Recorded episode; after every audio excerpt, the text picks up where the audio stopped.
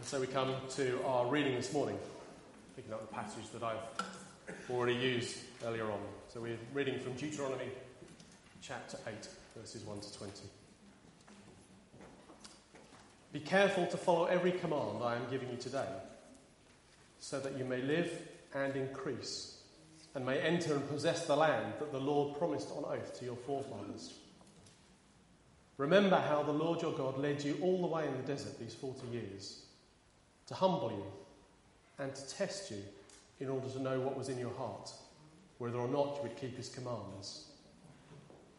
He humbled you, causing you to hunger, and then feeding you with manna, which neither you nor your fathers had known, to teach you that man does not live on bread alone, but on every word that comes from the mouth of the Lord.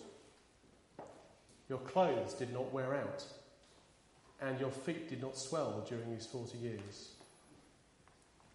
Know then in your heart that as a man disciplines his son, so the Lord your God disciplines you.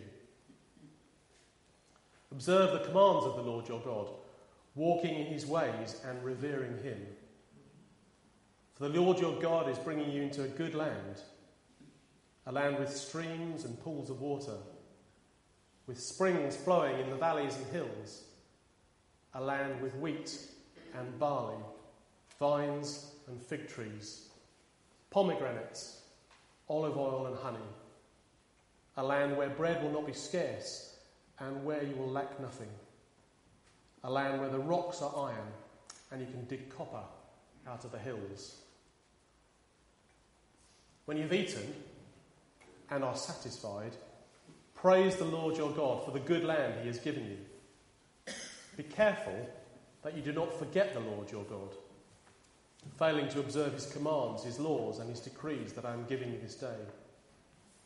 Otherwise, when you eat and are satisfied, when you build fine houses and settle down, and when your herds and flocks grow large, and your silver and gold increase, and all you have is multiplied, then your heart will become proud, and you'll forget the Lord your God, who brought you out of Egypt, out of the land of slavery. He led you through the vast and dreadful desert, that thirsty and waterless land with its venomous snakes and scorpions. He brought you water out of hard rock. He gave you manna to eat in the desert, something your fathers have never known, to humble and to test you so that at the end it might go well with you. You may say to yourself, My power and the strength of my hands have produced this wealth for me. But remember the Lord your God for it is he who gives you the ability to produce wealth, and so confirms his covenant, which he swore to your forefathers as it is today. If you ever forget the Lord your God and follow other gods, and worship and bow down to them, I testify against you today that you will surely be destroyed.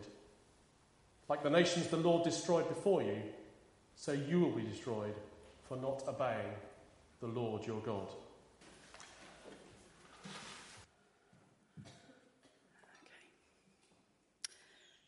Well, I have to admit that uh, when I first saw the title that Tim had planned for this morning's message, um, that would continue our series, our morning series on Deuteronomy, I, I have to admit I did have a bit of a chuckle.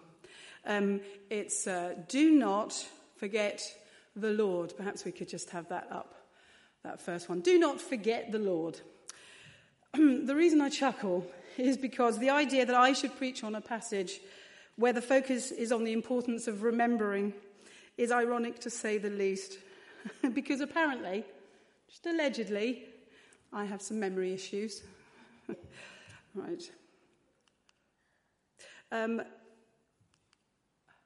but what we have here is the idea that remembering is central, that is core, that is of paramount importance. And um, Let's have a look at this. I don't know if you recognize the character there.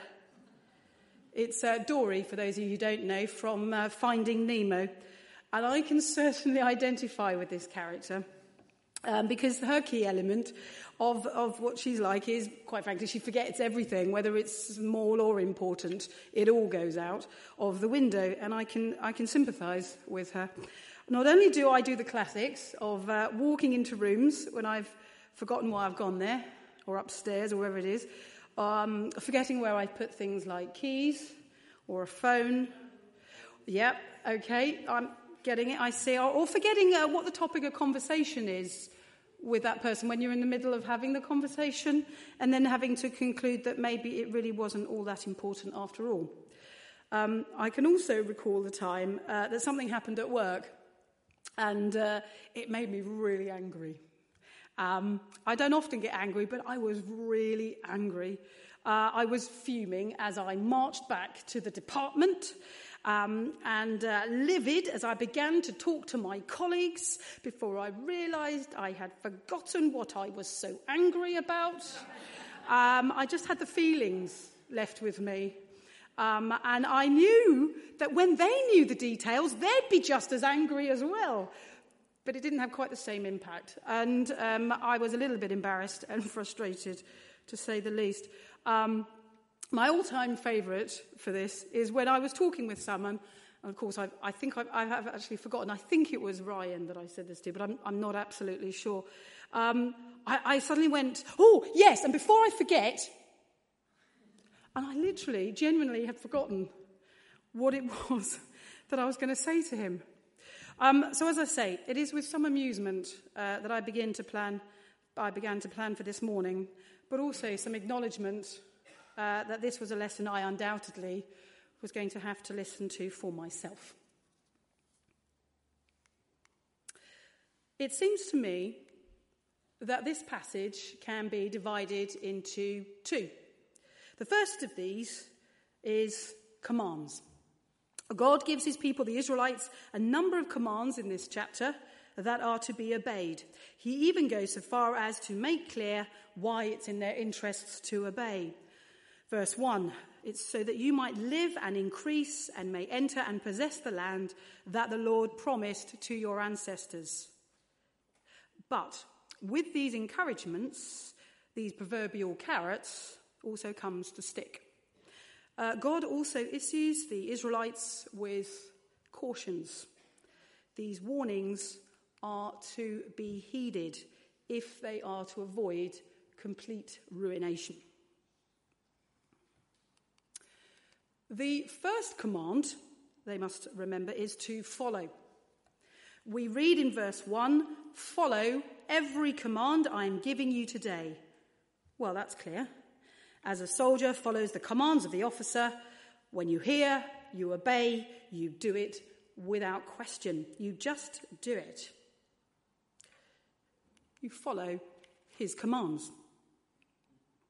Whilst there may be something of that here, I, I, rather think it's more like a parent to their child. When I tell my children to do or not to do something, it's not an experiment to see if they will. Uh, it's not because I enjoy bossing them around, although they might dispute that. It's, it's actually not about me. It's really about them, about them and for them. Because it's in their interests to follow. It is so that it may go well for them. I want them to be kept safe, and I want them to learn. On a much bigger scale, so it is for God with the children of Israel. He orders them to follow him because, as a parent, he knows what's good for them. He wants to keep them safe and for them to learn. The message version puts it this way from verse 2 Remember every road that God led you on for these, those 40 years in the wilderness, pushing you to your limits, testing you so that he would know what you were made of, whether you would keep his commandments or not. He put you through hard times. He made you go hungry. Then he fed you with manna, something neither you, neither you nor your parents knew anything about, so you would learn that men and women don't live by bread alone. We live by every word that comes from God's mouth. Your clothes didn't wear out and your feet didn't blister those 40 years. You learned deep in your heart that God disciplines you in the same way a father disciplines his child. The children of Israel have already been through, at this point, through some tough times. They have not known where their food and water to survive would come from. They didn't know the area or where they were going for sure. They didn't know how or even if they would survive. And in these times, they had learned to rely on God. I suppose some might characterize that as tough love. It's a case of remember to follow my commands because I love you and I know what's best for you. I know how you can be all that I created you to be. I believe that's the same for us today. We go through tough times, job uncertainty, mental and physical health concerns, and relationship and family issues, our wilderness years, if you like. But God calls us to continue to follow his commands. You can trust him. He knows you and loves you. Hold on to him as a frightened uh, as a frightened child does to their parent, because he knows the bigger picture. You must remember the command to follow where he leads, because he knows where he's going. Have you ever gone on a car journey uh, when you don't know where you're going? And uh, so you're completely relying on your friend who's driving in front of you. And you know that if you were to lose them, that's it. You've got no idea where you are. Or have you ever been out with a friend, and I think I've been this friend, who tells you, no, it's okay, I know where I'm going. and then you realize along the way that, no, you don't. Well, whilst that may have led to anxiety or, or hilarity, depending upon the situation, or maybe even both, um, God in verse 7 makes it clear to the people of Israel that they should remember the command to follow him because he truly knows where he's leading them. Into a good land, a land with streams and pools of water, with springs flowing in the valleys and hills, a land with wheat and barley, vines and fig trees, pomegranates, olive oil and honey, a land where bread will not be scarce and you will lack nothing, a land where the rocks are iron and you can dig copper out of the hills. God knew exactly, exactly where he was leading them. God doesn't change. He still leads his people today, and he still knows where. He knows where he wants to lead you and me as individuals and as a church. We need to remember his command and follow. We need to follow even when the way looks like a challenge, beyond what we think we're capable. The Israelites followed God across the parted Red Sea, through a wilderness, without known resources of food or water. The challenge may appear unsurmountable. They are. They are if done in our own strength, but not if we obey and trust God to lead and sustain us. The second command that God gives the people over and over again is simply to remember. But what is it that we are to remember? Well, it's twofold. Firstly, it's to remember all that God has done for them in the past. And David very helpfully reminded us of that. God has shown them time and time again that he keeps his promises. In verse 2, just the last 40 years are highlighted, but quite honestly, the list could have gone on a lot longer because he has repeatedly saved them from slavery, from starvation, from themselves. He's repeatedly chosen them to be his covenant people despite their flaws. He's repeatedly offered them a fresh start when those flaws have Im- impacted on the covenant relationship. They have so much to remember. God has been good to them for so long and provided for them in so many ways. It's good to remember the past. It's lovely to look at old photos and recall past events. My girls and I love looking at our old school photos, not least because, quite frankly, they're funny. um, but invariably, there is a, a story that goes with each of them. Oh, that's the day you forgot. Oh, mum, that's the day you forgot again because their hair would be in a dreadful mess or whatever. But it reminds us of, of when that happened or when that. And shared memories, when you look over photographs, shared memories bring us together. They're a way of connecting or reconnecting. By God encouraging the people of Israel to remember their past, it's a way of them reconnecting, not only with each other through shared memories, but reconnecting with Him. Oh, yes, Lord, that time was tough. But you were there, I remember. Oh, that was a really dark time. That, we had no idea what was, what was going to happen there. And, but you enabled, you enabled me to get through that. You helped us. Remembering the past is good, not only in and of itself, but because it also helps us to think about now as well. In a few weeks' time, we shall remember those that have fallen due to the war and past conflicts. We remember their ultimate sacrifice and also the importance today of being instruments of peace. The past helps us not only to think about the past, but about the here and now. God commands the people of Israel to remember what God is doing for them now. In verse 18, we read, But remember the Lord your God, for it is he that gives you the ability to produce wealth, and so confirms his covenant, which he swore to your forefathers, as it is today. All they had at that point was because of God. Without him, they would have and be nothing. It's a lesson we need to hear also. All that you and I have is because of God. Just take some time now to, to reflect on all you have. And by that, I don't simply mean the material things, important as they are, such as a home, but other things that we value, such as family or friends, our health, Brighton Road.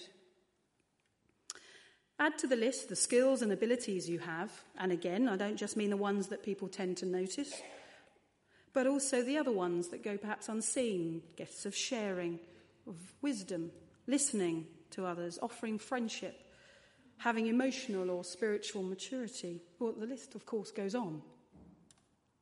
The fact is, we owe all of this, owe everything, our very life, to God. God is not some distant entity, but a God that loves and sustains. St. Augustine came to this conclusion and reminds us with these words Let us therefore believe that God works constantly, so that all created things would perish if his working were withdrawn. Without God, we have and are nothing. All too often, we need to have our existence put into some perspective. We need to be reminded. This leads me to the final command in this passage. And David's already touched on it. The people of Israel are commanded to praise him, to praise God who has given and continues to give them so much. Well, you'd hope it would be a natural response. You would hope it would be a natural response to such abundance to say thank you, to show appreciation. But it would seem the people of Israel needed to be reminded. It strikes me again of a parent with a child who has been given a present. You may have seen this or done it yourself, um, where the child does the easy bit, which is the taking. And then the mum or dad says to them, And what do you say? Taking is, is usually the easy bit. But the good manners to say thank you takes some training. It needs to be repeated until it becomes automatic, until it becomes a natural response. God's people seem to be, uh, still seem to be in training, and they need to be reminded that God, who has richly blessed them, is to be worshipped, adored, thanked, and praised.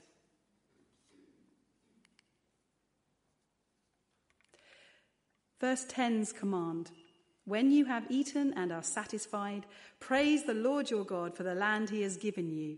Makes clear, this verse makes clear that God is not to be ignored. What he has done for them is to be acknowledged. It is only right that the true source of all they have be recognized. Why does God remind them of these things they must do to, uh, to follow him through good and bad because he knows where he's going? To remember all he has done and is doing, and to respond to all of this with praise to him. Why? Well, here come the cautions. The first of these are the people of Israel were prone to forgetting what actually had happened and having false memories, false ideas of their own self grandeur. Do you remember early on in their experience of being in the wilderness, they harked back to their good old slavery days? They hadn't been out of Egypt five minutes, and they were looking back through exceedingly rose coloured spectacles. When they stood before the Red Sea, some thought they would have been better to have stayed as slaves than to leave with God and die. But God finds a way for them. He parts the Red Sea. In Exodus 14, we hear them complain of not having sufficient food. If only we had died by the Lord's hand in Egypt. There we sat round pots of meat and ate all the food we wanted. Well, God is patient and generous and again provides a way for them in the form of manna and quail. The people of Israel had definite form when it came to creating false memories and a false sort of recall of the past. They were going to lay claim to the promised land, flowing with milk and honey, and they were in danger of misremembering again. Verses 12 to 14 makes it clear that the children of Israel needed to be warned of forgetting. The message puts it like this Make sure that when you eat and are satisfied, build pleasant houses and settle in, see your herds and flocks flourish, and more and more money come in. Watch your standard of living going up and up. Make sure you don't become so full of yourself and your things that you forget God, your God. And then, after all the listing of all the wonderful things God has done for them, it goes on to say, if you start thinking to yourselves, I did all this, and all by myself, I'm rich, it's all mine, well, think again.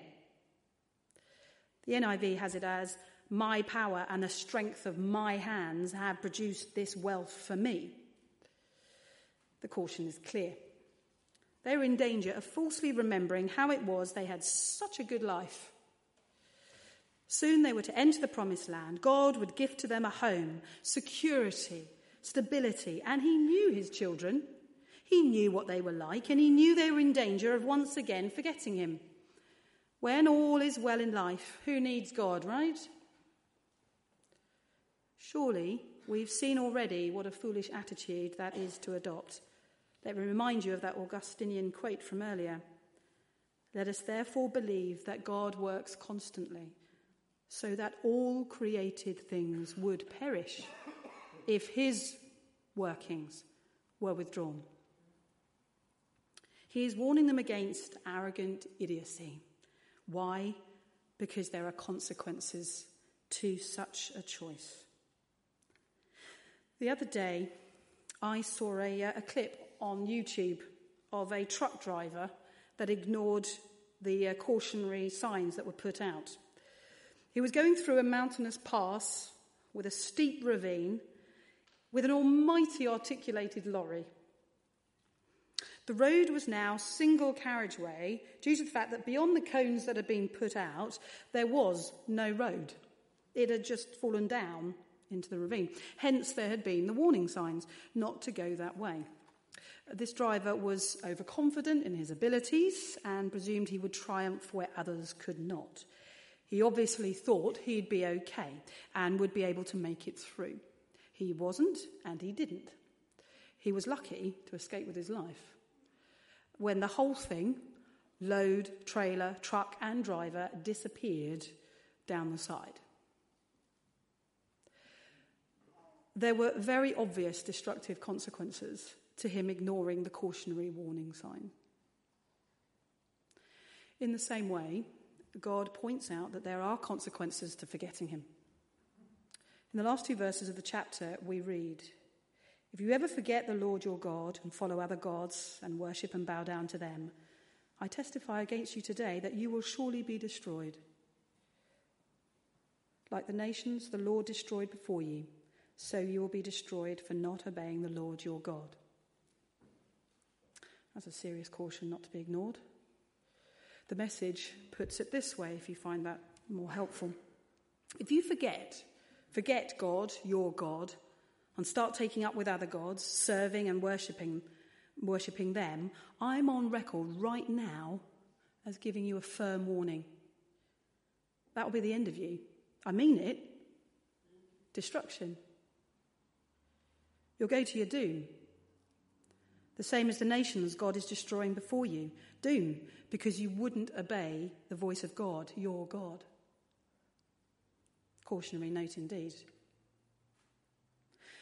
The depressing thing is, uh, they didn't heed it. They didn't listen, and they did end up being destroyed. They'd had a great nation, they establish a kingdom, and they forget him. And over time, he ceased to be the center of their lives, and they lost it all. The question is are we any different? Just how different are we from those children of Israel? And do we have a better memory? I think it's unlikely, don't you? Now, by this, I'm not referring to my dreadful absent mindedness that I spoke of right at the beginning of all this. We're just as much in danger of not so much forgetting facts about God, but forget Him actively in our lives. Forgetting just how much we depend upon Him. We're just as likely to not be obedient to His word. We're just as likely to forget Him in our times of prosperity as they are. One writer puts it as when our hands are full, we forget the lessons we learned when our hands were empty. I don't think we can be so arrogant as to think we are any better than they. We can be just as guilty of letting pride take hold in our lives as individuals and as a church. We might go through the motions of praising God, but in our hearts we give ourselves the credit the same writer says instead of living the hymn, How Great Thou Art, we really live by the song, I Did It My Way.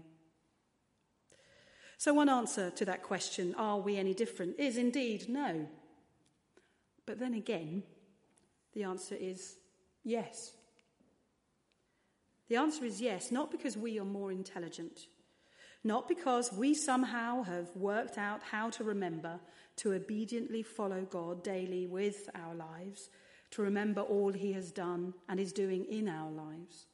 We remember to praise Him in response for all of this. In fact, it, it's nothing we have done at all. The table set to my left is a symbol of the only reason things are different. We all fall short but it is by the patient working of God, by His grace and love, we can gather around this table. Knowing that we are saved, not by our works, not because we deserve it, not because we are somehow better than those Israelites of the past who bodged it up time and time again. No, it is through the blood of Christ shed for each of us. Though we forget and let him down, we can confess and begin afresh with him.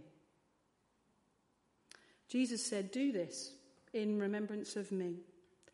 Christ commands us all here that love him a little and want to love him more to remember his ultimate work his death and resurrection, so that we might not have to face the destructive consequences of our sin. So let's just spend some time now with God in prayer. Let's pray. Father God, we are sorry.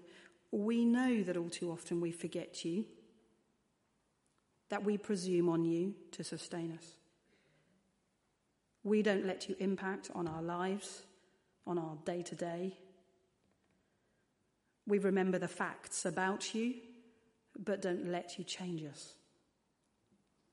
We do things believing the fallacy that we ourselves achieve it. And we are so sorry.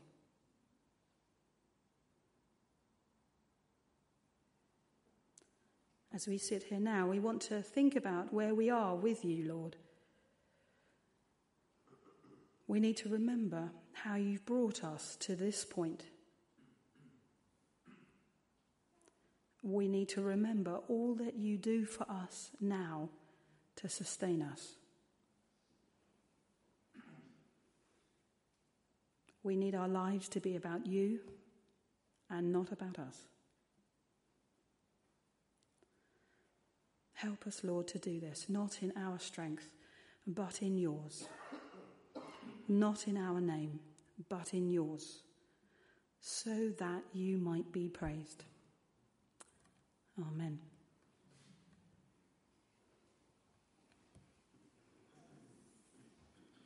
The you changing it? Okay.